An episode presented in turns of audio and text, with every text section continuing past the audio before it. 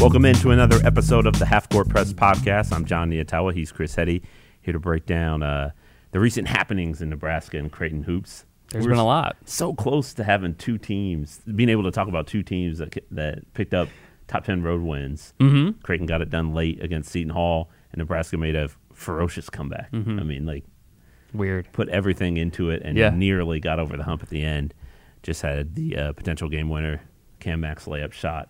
It was it was a, it was blocked. Maryland did literally everything they possibly could to lose that game. You think so? Yeah, But Nebraska, yes. in a way, did a lot of things. They to win it. did, yeah, but like Maryland missed like two the front end of two one and ones and Yeah. like turned the ball over in the backcourt.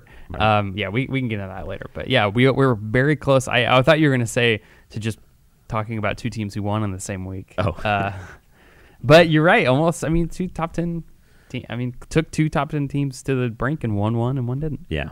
So we'll start with the team that won. Creighton obviously uh, took down Seton Hall, eighty-seven to eighty-two. Um, it was kind of one of those, another one of those installments of Creighton's small ball versus an, the opposing, like more traditional lineup. Mm-hmm. Seton Hall is actually probably bigger at the four and the five than most teams. Uh, Sandro Mamukashvili is six eleven, and Romaro Gill is six seven two, um, and he's the Big East leading shot blocker. So those guys can be somewhat of an intimidating presence on the interior Yeah. on both ends of the floor. And then they bring another guy off the bench, Obiagu, who's seven foot.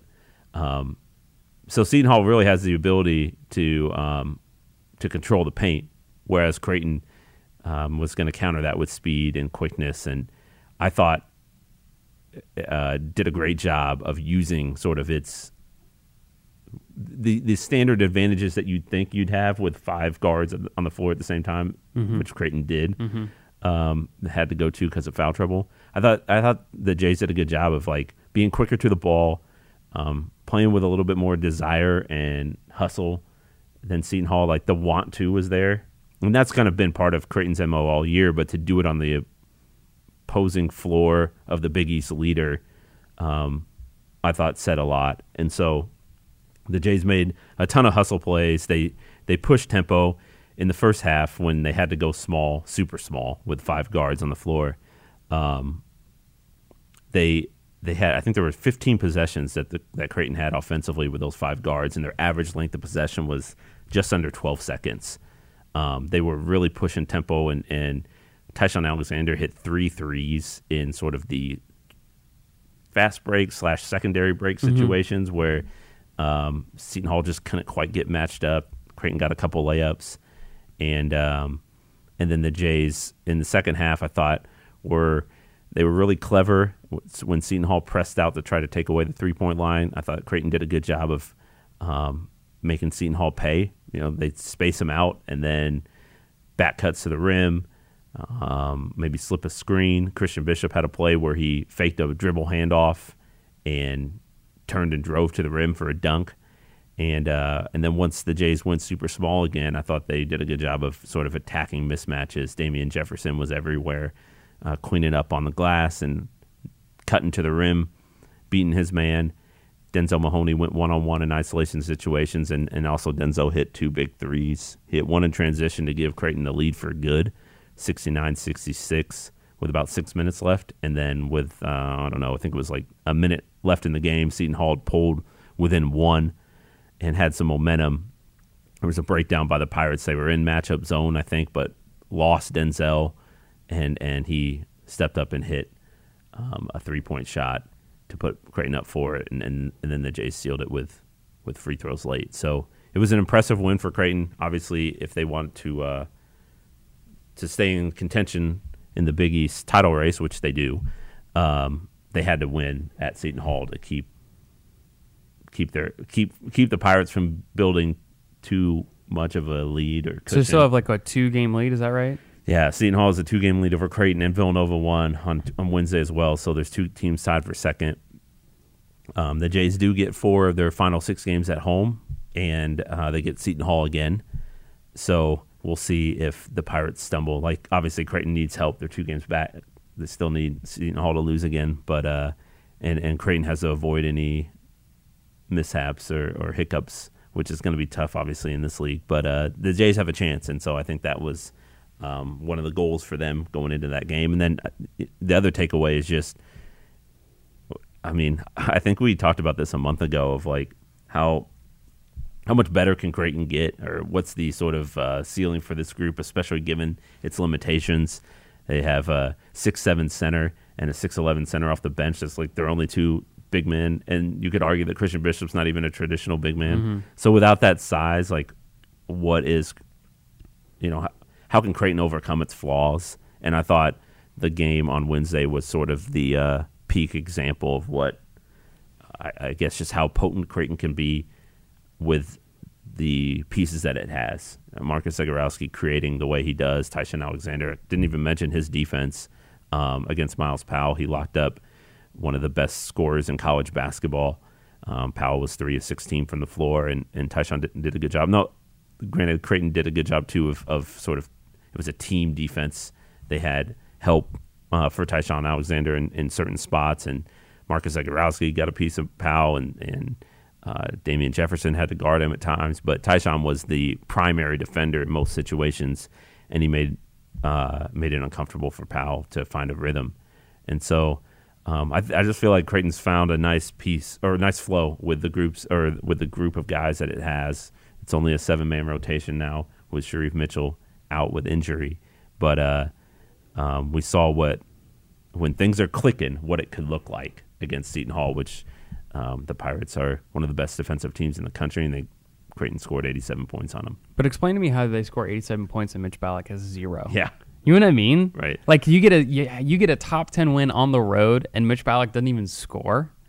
Like that's impressive. It's and an- that's that also show that's also that's got to give you a ton of confidence going into you know the tournament or going into this final stretch because that shows you that you have people off the bench. Denzel Mahoney can score 18, Damien Jefferson can score 18. Like you if somebody isn't on, you have some people that can fill in. You know what I mean? Like that that goes so far.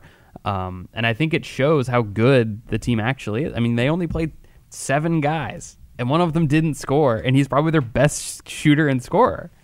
Like that's amazing. Yeah. it really is. I, I think one of the comments that Coach McDermott made after the game was like, he's almost like he's just like, I don't think it was frustration, but it's kind of like, well, if you're going to guard Mitch Ballock like that, then the other people are going to make you pay. Yeah, So Seton Hall was just basically glued to him. Mm-hmm. Uh, didn't let him get any looks. They, I thought Seton Hall's defenders were pretty physical with with with Mitch too. Like they were hugging him a little bit on screens, and uh, you know when he caught it, they were kind of reaching at the ball.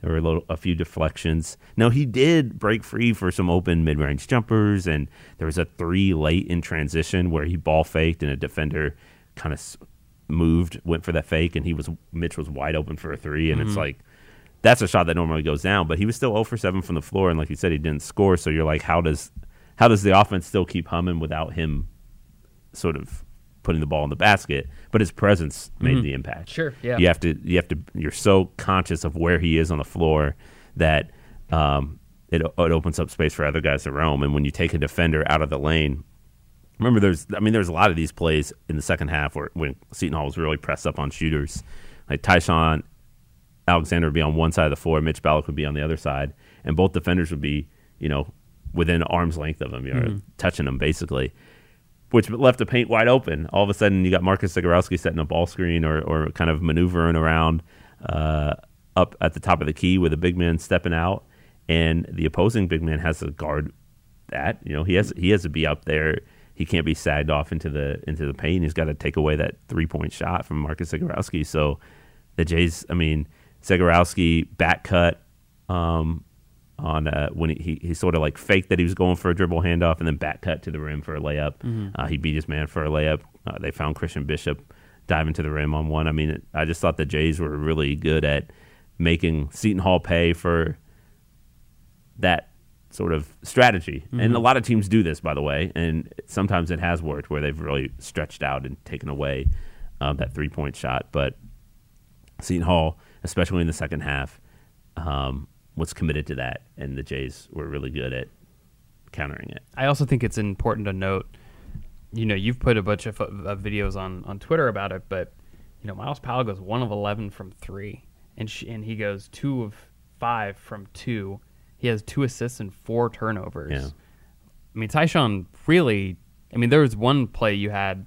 Uh, you post. I mean, he was right up on the ball, right when it should be. He's fighting through screens. Like I think that for him to do score 18 and be as efficient as he was from three, he's four of eight, and then also be able to guard Myles Powell. And he played how many minutes? He played 37. I mean, that's a that's impressive. Like that that that's something that goes a long way. Yeah, it's like on one side, it's impressive what Ty-Shon was able to do defensively, but Mm-hmm. then the other side, as you mentioned, like to be efficient as a scorer on offense when you're exerting so much effort defensively, Mm-hmm. and then still, you know, you're one of the go-to guys on offense and taking uh, big-time shots and because that Yeah, doesn't was- happen very often. A lot of times you'll see like you know if if, if a Big Ten team's going up against Cassius Winston and you know their their best you know guard is going to have to guard him, then the teams will coaches will say like we're okay if you aren't if you don't have it you know offensively, but you need to shut down Right. Cassius Winston. But to be able to do both, that's that's super important. Yeah, yeah, and he had this was I don't know if it's I, I'd still say the Marquette game when Ty-Shon. It's funny because like he didn't I, he didn't shut down Powell. To be fair, he limited him. Mm-hmm. Yeah. and he made him uncomfortable. He didn't shut him down. Uh, Powell also missed some good looks. Sure. At, at various points, and he didn't. Ty-Shon didn't shut down Marcus Howard in the first Marquette game at the start of the year when Howard finished with 18, but he made him uncomfortable. Right. and he did Made it a little bit harder. and he did probably when you look at the stats, like he did a better job than most Mm-hmm. against probably almost I would imagine almost everyone against Marcus Howard. Uh, Myles Powell is one game in Big East play where he scored uh, less than ten points against Xavier. I think he had nine. I think Naji Marshall drew that assignment for the most part and, and did a good job against Powell. So Ty-Shon Alexander's effort. I mean, Powell had nine points until there was like a second left. He ba- he banged in a three late. That was his first three. Mm-hmm. Yeah. So you you mentioned like one of eleven from Yeah. three, but he was zero of ten until five seconds left.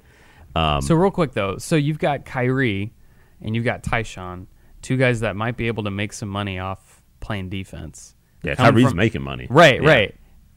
I don't. How- Yeah, what it's what is that? Is that Mac? Is that the system? Like what Hmm. what what what is the common thread between those two? Is it just the the guys themselves? Because that's right? What is yeah. that? Well, part of it is sort of a need. Mm-hmm. Like Creighton, with the way that its roster has been formed under Coach McDermott in the Big East, like it has to have good perimeter defenders because on the back end of the Yeah. defense, there hasn't been, aside from Justin Patton when he was there uh, at the rim blocking shots. The Jays haven't had a consistent rim protector Mm-hmm. since they've been in the Big East. So they've needed perimeter defenders to um, stop the ball, uh, to slow down an opposing team's best scorer, best creator, best dribbler. And so I think that's part of it because the coaches are like, look, we have We we, have need to, somebody. yeah. So who's gonna who's gonna step into this role?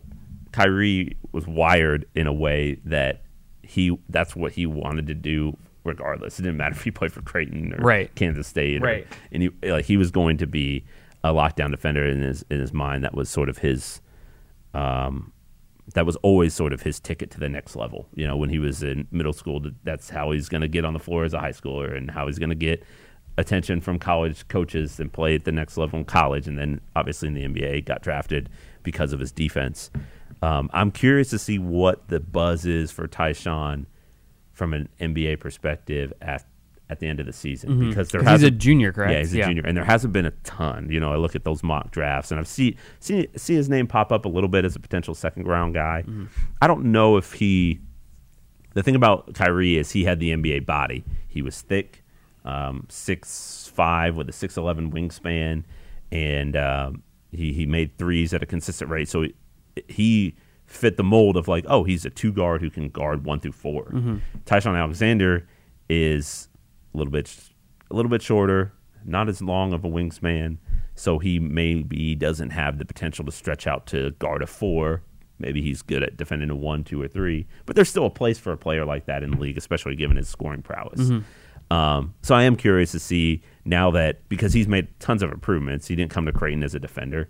Um, he like kind of like I said about Creighton needing somebody to step up. He saw that as an opportunity. He he's told us a, a few times this year that like you know if I want to play at the next level, I know that I can't just be a scorer.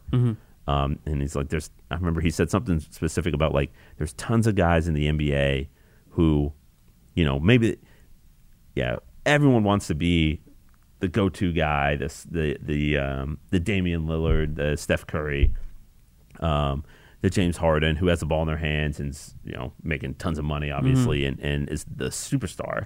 But he's like, look at how many guys are in the league that are just playing their role and making a ton of money doing that and having a blast playing ball. He's like, I don't mind if I, that's who I am. Yeah, yeah. So I think Which it- you don't get a lot. That's that's Right. mature perspective. Right. A lot He's of guys think like, well, no matter what, I can be that guy. Yeah. yeah.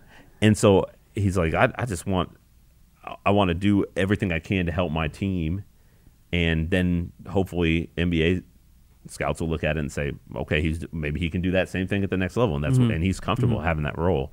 So I think he kind of bought into that, knowing that he can't just be a one-dimensional player. He had to do more things and impact the game in other ways. So Ty-Shon's really elevated his game, and I think, I mean, I would be.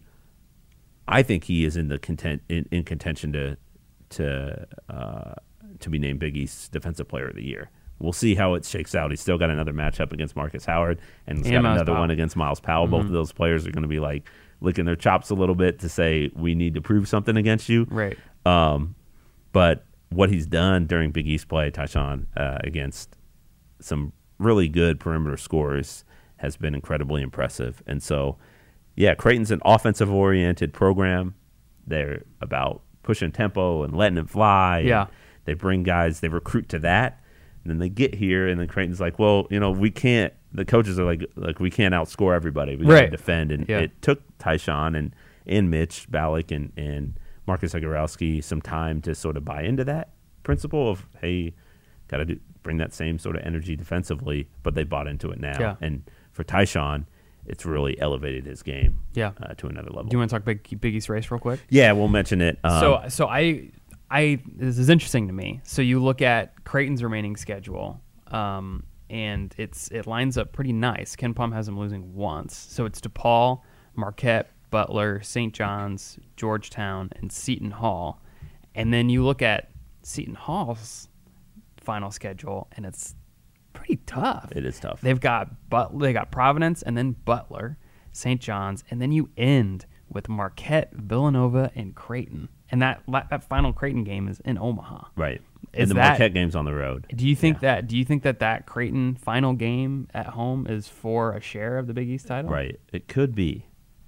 P- pull up Villanova's schedule real quick because Okay. I'm kind of curious. And KenPom has Seton Hall going four and two down the stretch. Um. I yes, correct. So in, in KenPom's world right now, Seton Hall Wins wins the yeah. conference by a game. Um, Villanova they play Temple. Uh, Yeah, it doesn't this count. Weekend. Yeah, just out of conference for whatever reason. Well- Why the heck are they playing Temple on February 16th? Villanova, part of Philly's like Big Oh, Five thing. You know, they always Okay. play each other. So I don't. I'm not quite sure why it got pushed all the way to. that seems like a December 21st Yeah, game. Like, what are you right. doing? Um, so they get DePaul, Xavier, St. John's, Providence, Seton Hall, Georgetown. That's not bad. If No, it's- if, it's a pretty good if one. Nova plays the way that they could play, But Ken and they tried have a- has them losing three They have them losing three games, yeah. But they they tried really hard to lose that game last night. Yeah, they tried no doubt. really hard. blew a uh, 18 point lead or something. Yeah, and they were up. I was, I because I was watching. They were up um, like eight with two minutes left, and uh, Marcus Howard had a had the ball. They were down three with like five seconds left, and he tried to like throw it off the backboard to like hit the rim and get it, whatever, and, and kind of did- screw yeah. it up. Um, but so okay, so But that's interesting. Yeah, Those Villanova three, yeah. kind of feels like it's not quite playing great. I mean, lost three in a row, obviously, and then had Right. to find a like sort of find a way to hang on late against Marquette. So maybe Villanova finds it another gear, maybe but it does kind of seem like a two horse race. KenPom says it's a two horse race. Yeah. So Creighton's going to need Seton Hall to lose at another another time. Uh, Yeah. Obviously, than just So they need to beat Seton Hall at the very end of the year, and then they need them to lose to either Marquette or Villanova. Yeah. That's pretty good odds, in my There's opinion. like that's, that's there, a- there's, there's a definitely chance a chance that that happens. Yeah. But that's also assuming that Creighton uh, also doesn't lose. true, So Creighton can't. that is lose. true. Creighton cannot lose. They have to. Creighton has to win out, and Seton Hall needs to lose once before, the Creighton the game. before the Creighton Seton Hall Yeah. rematch. yeah, Yeah, I think that it's possible that Creighton will lose to Marquette, but Seton Hall will also lose to Marquette, mm-hmm. and then And then what the, do we have? Then the question is whether or not Seton Hall loses at Providence or loses to Villanova Mm. at home. Both of those games were losses for Creighton.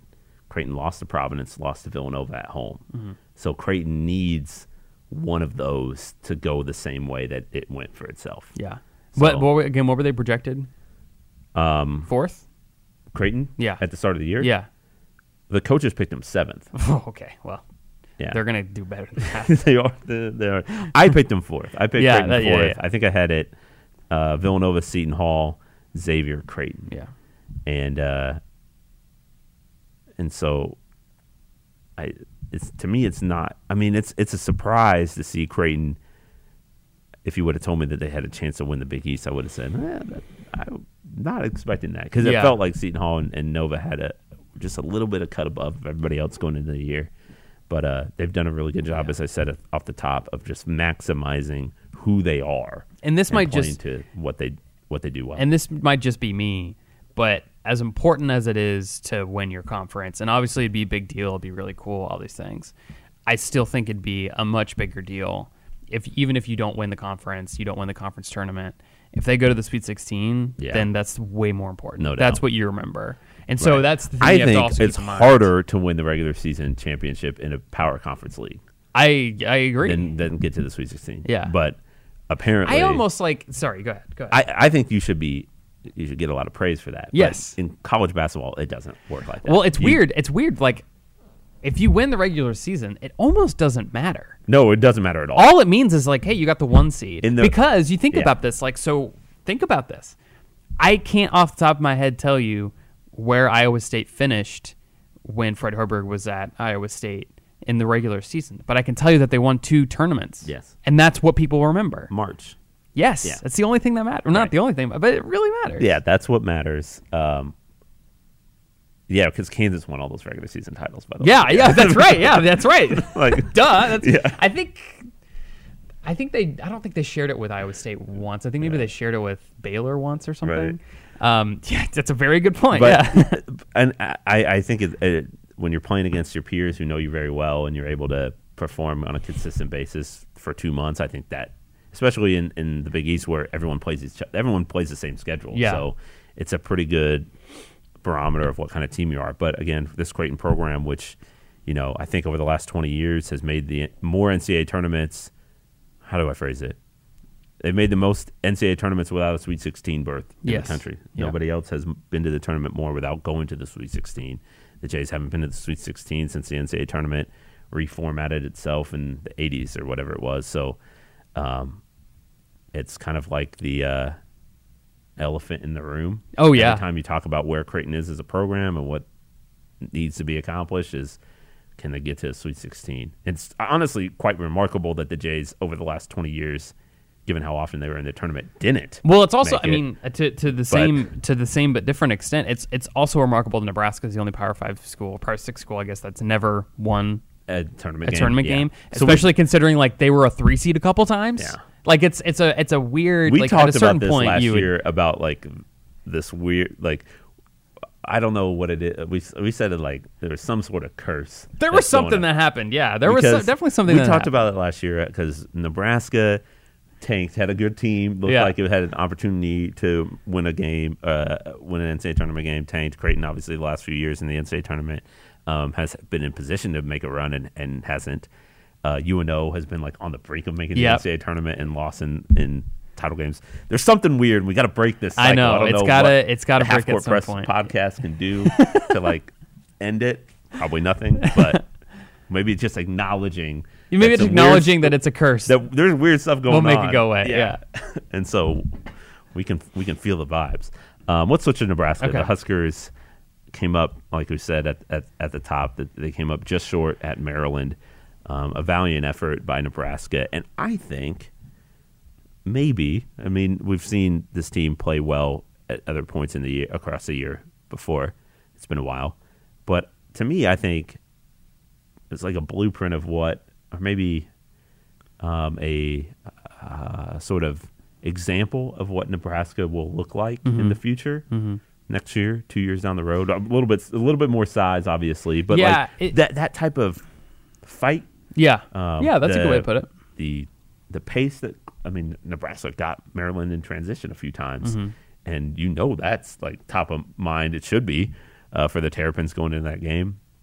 So just like the way they share the ball, work together, never, you know, saw like some of those.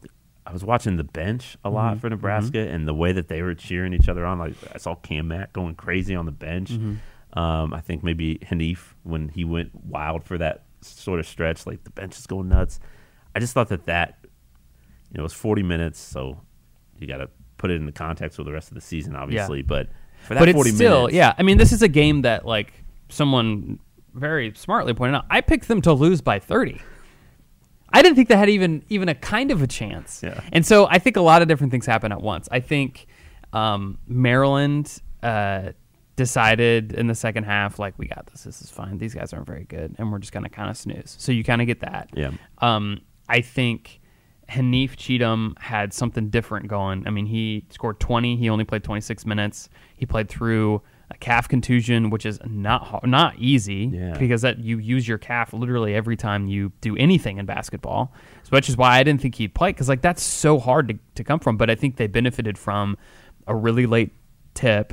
They got there the day before, so he got treatment all day. And Fred Hoiberg said it was a game time decision, and boy, it was a good decision too. Um, he played extremely well. The, what was interesting was, I think it also showed kind of what you get with Fred Hoiberg as your coach because I think the initial game plan was take every open three you find, take every open shot you get because we don't really want to mess around in the lane.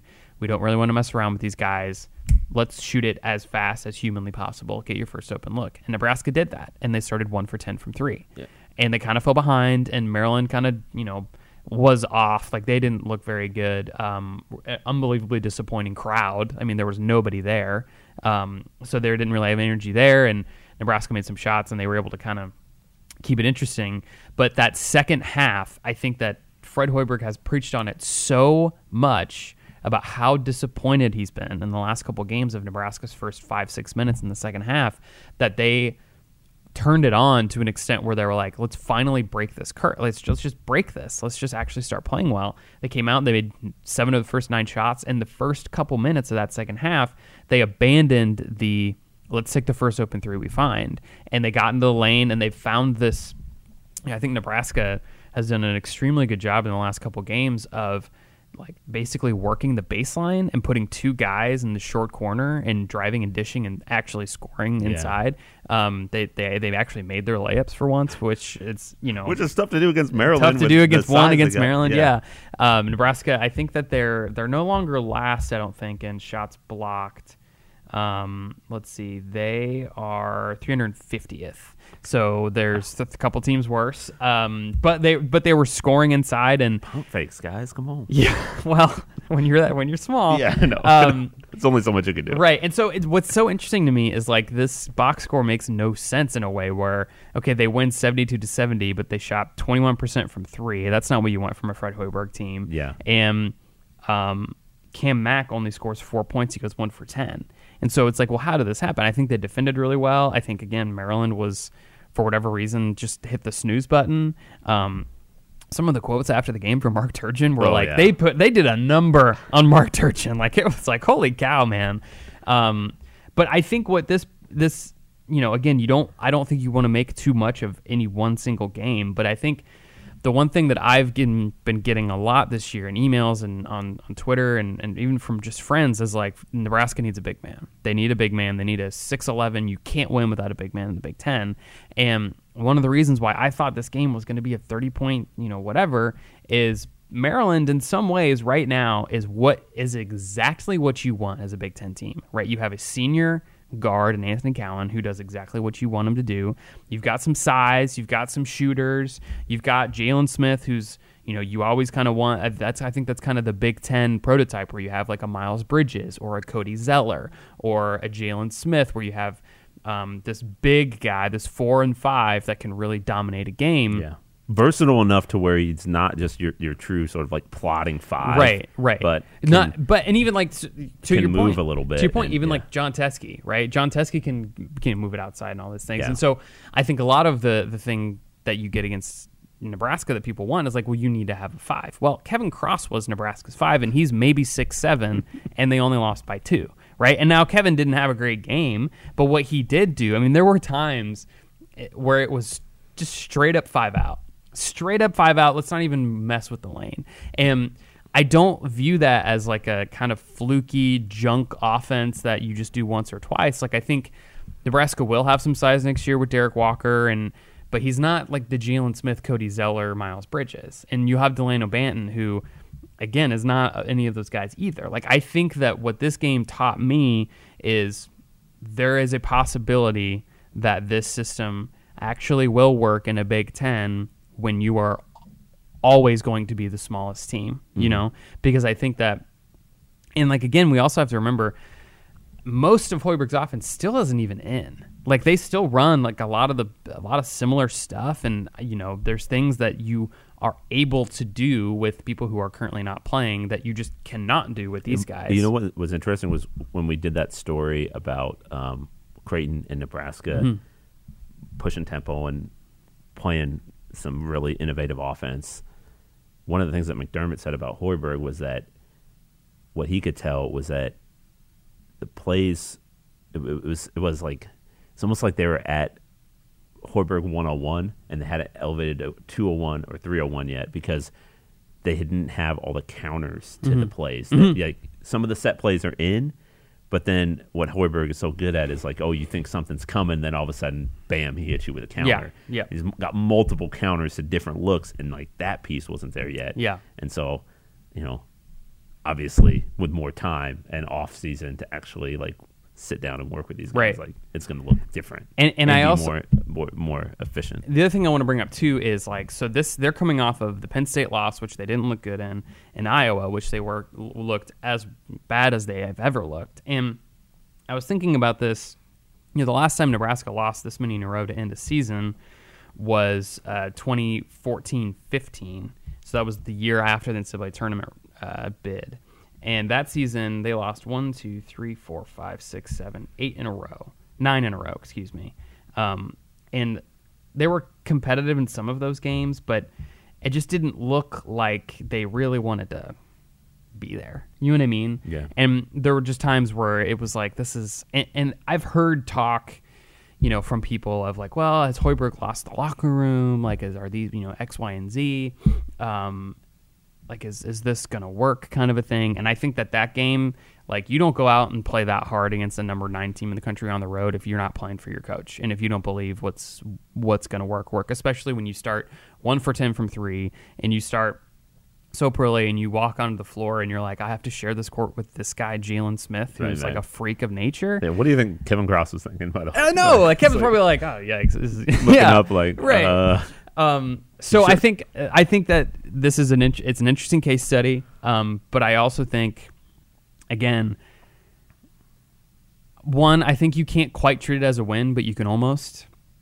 Like I think that this is something where they didn't win, but it's but it's weird because like so much better afterwards. yeah, and you know what I don't know how the players feel exactly, and you know we probably won't know it until maybe a couple months after the season. But like when I'm looking at Nebraska, I'm not looking at wins and losses. I haven't been Right. looking at wins and losses since you know the Big East or Big Ten play start restarted. Mm-hmm. Like as soon as it was January, it's like, well, it's not about wins and losses for this team. It's like what what tangible elements of of progress can you find that'll be applic- applicable next year Yeah. two years? And so that's what this game was for Yeah. me. Is like, oh man, that like like everything that you're saying about what Nebraska could be without necessarily a true center, but with the way that it runs its offense and the way that it can scrap and fight defensively, it could work. Yeah, yeah. It was a again, and I, it was a You obviously got to do it more consistently. You Sure, just- yeah, you can't lose totally. by forty to or be down by forty to Iowa and then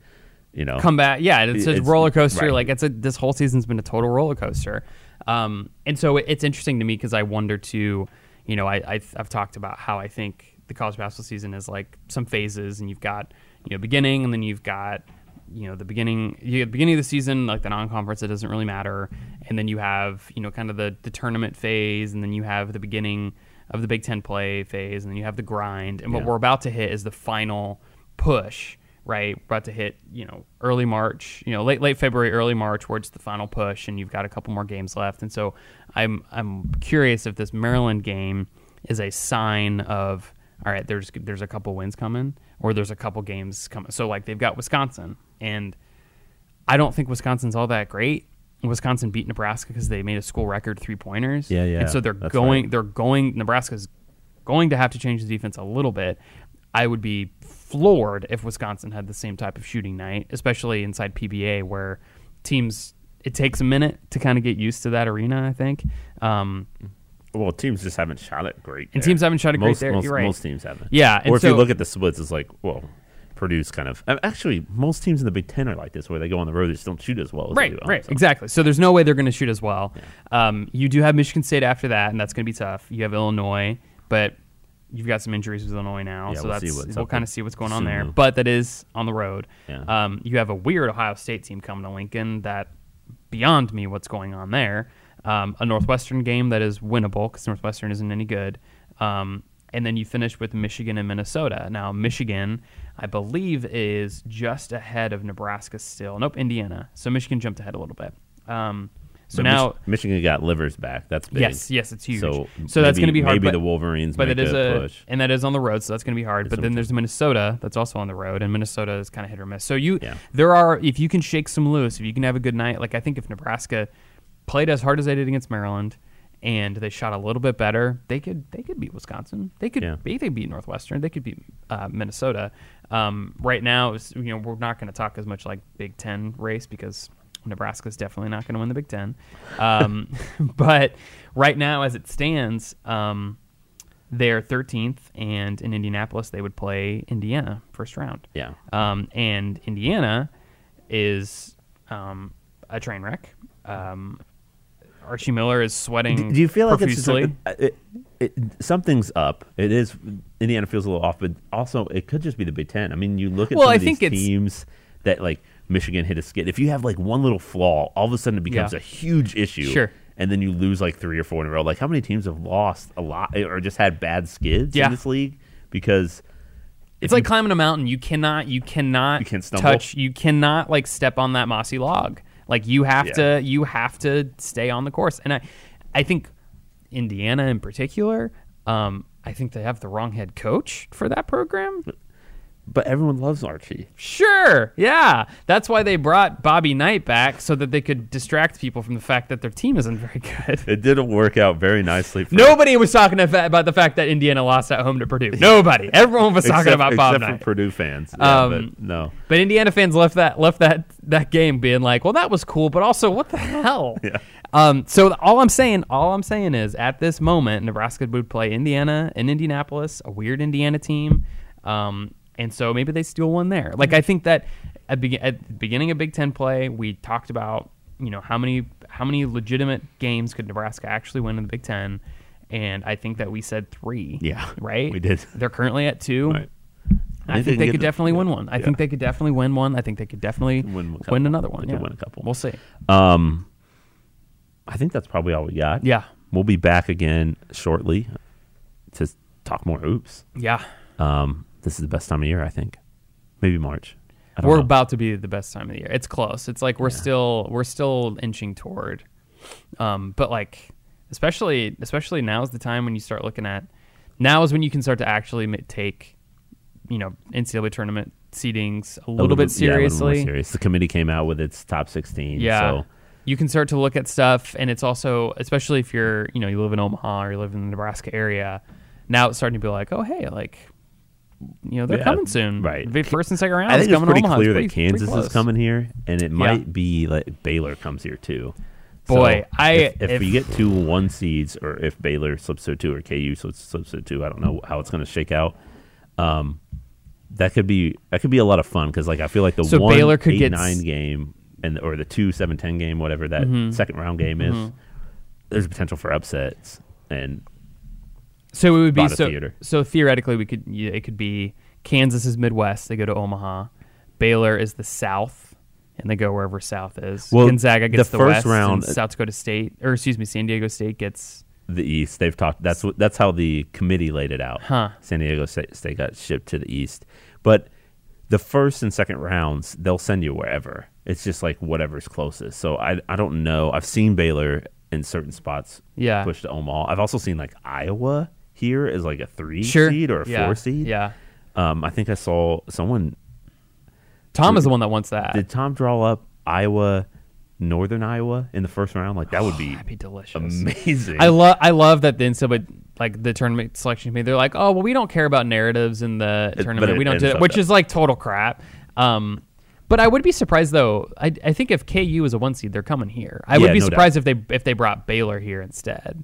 Uh, well, That would be a bummer for everybody KU's coming because here for sure, Baylor no doubt. is- but Baylor could come as well. That's my thing. It's like Yeah, they they could maybe they uh, find a way to make um, make them both come here. But they've lost once, but boy, I watched them the other night and I wanted to like I was on a treadmill and I wanted to like fall onto the treadmill and it would be it would have been more fun getting like rolling my ankle did than they watching still have Oh, they gosh, still have. KU um, twice? Is that how the schedule works out? Yep, they get so they have they finish with they get West Virginia, Oklahoma. They have to play KU, um, and then they end with West Virginia. They have to play West Virginia twice in the next couple weeks, but they do play KU. But it's in Waco. I mean, remember Baylor beat KU in Lawrence. Um, weird KU team too. Um, Oh, so they only have KU once, but they have well, they West played KU twice. They have they have them one more one time. more time. That's what I mean. saying. Yeah. one more time, and then but West Virginia twice. Yeah. Yeah. So we'll see. All right. If Creighton and Nebraska play today, who you got? I mean, I'd have Creighton for sure. um, are we talking Penn State energy or Maryland energy? I- Maryland Energy. Let's Nebraska at its best. Like if the two teams, if the two teams played At like, Baxter, like the right? way they played the last couple, last Creighton game. by 15. yeah, I'd say that's. But it's right. but it's but it's a 15 where it's like it's it's closer. It's actually- yeah, and not like- because again, I was thinking about this. It's weird. Do You know, how, remember how much Creighton beat Nebraska by? 19. Yeah, but it felt like what? 40? Yeah, yeah, yeah. You know, it was just a weird. So I think it'd be 15, but it felt like 10. Right. All right. We'll be back again next week. Talk some hoops. Thanks for listening.